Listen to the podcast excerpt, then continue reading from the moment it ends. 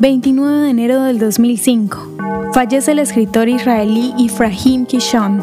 Las obras del escritor, dramaturgo, guionista y director de cine israelí Efraim Kishon eran bien conocidas por su sátira, la cual se centró en las luchas cotidianas de los israelíes normales y la burocracia principalmente asociado con los primeros años del Estado. Sus películas satíricas incluyen Salah Shabati en 1964 y The Policeman en 1971 las cuales ganaron los Globos de Oro a la mejor película extranjera y fueron nominados a los Academy Awards. Nacido en Budapest, Hungría, en 1924, Kishon fue encarcelado por los nazis antes de escapar de un tren con destino a Sobador y esconderse con una familia de gentiles honrados. En 1949 emigró a Israel, donde después de pasar un año aprendiendo hebreo, escribió una columna satírica para el diario Naarif. En su columna creó una serie de personajes memorables que resonaron entre los israelíes.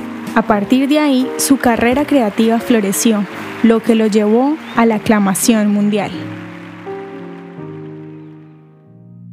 ¿Te gustaría recibir estos audios en tu WhatsApp? Compartimos nuevos episodios todos los días. Suscríbete sin costo alguno ingresando a www.hoyenlahistoriadeisrael.com. Hacerlo es muy fácil. También puedes encontrarnos como arroba hoy en la historia de Israel en Instagram, Facebook, Spotify y otras plataformas digitales. Comparte este audio para que otros conozcan más acerca de Israel.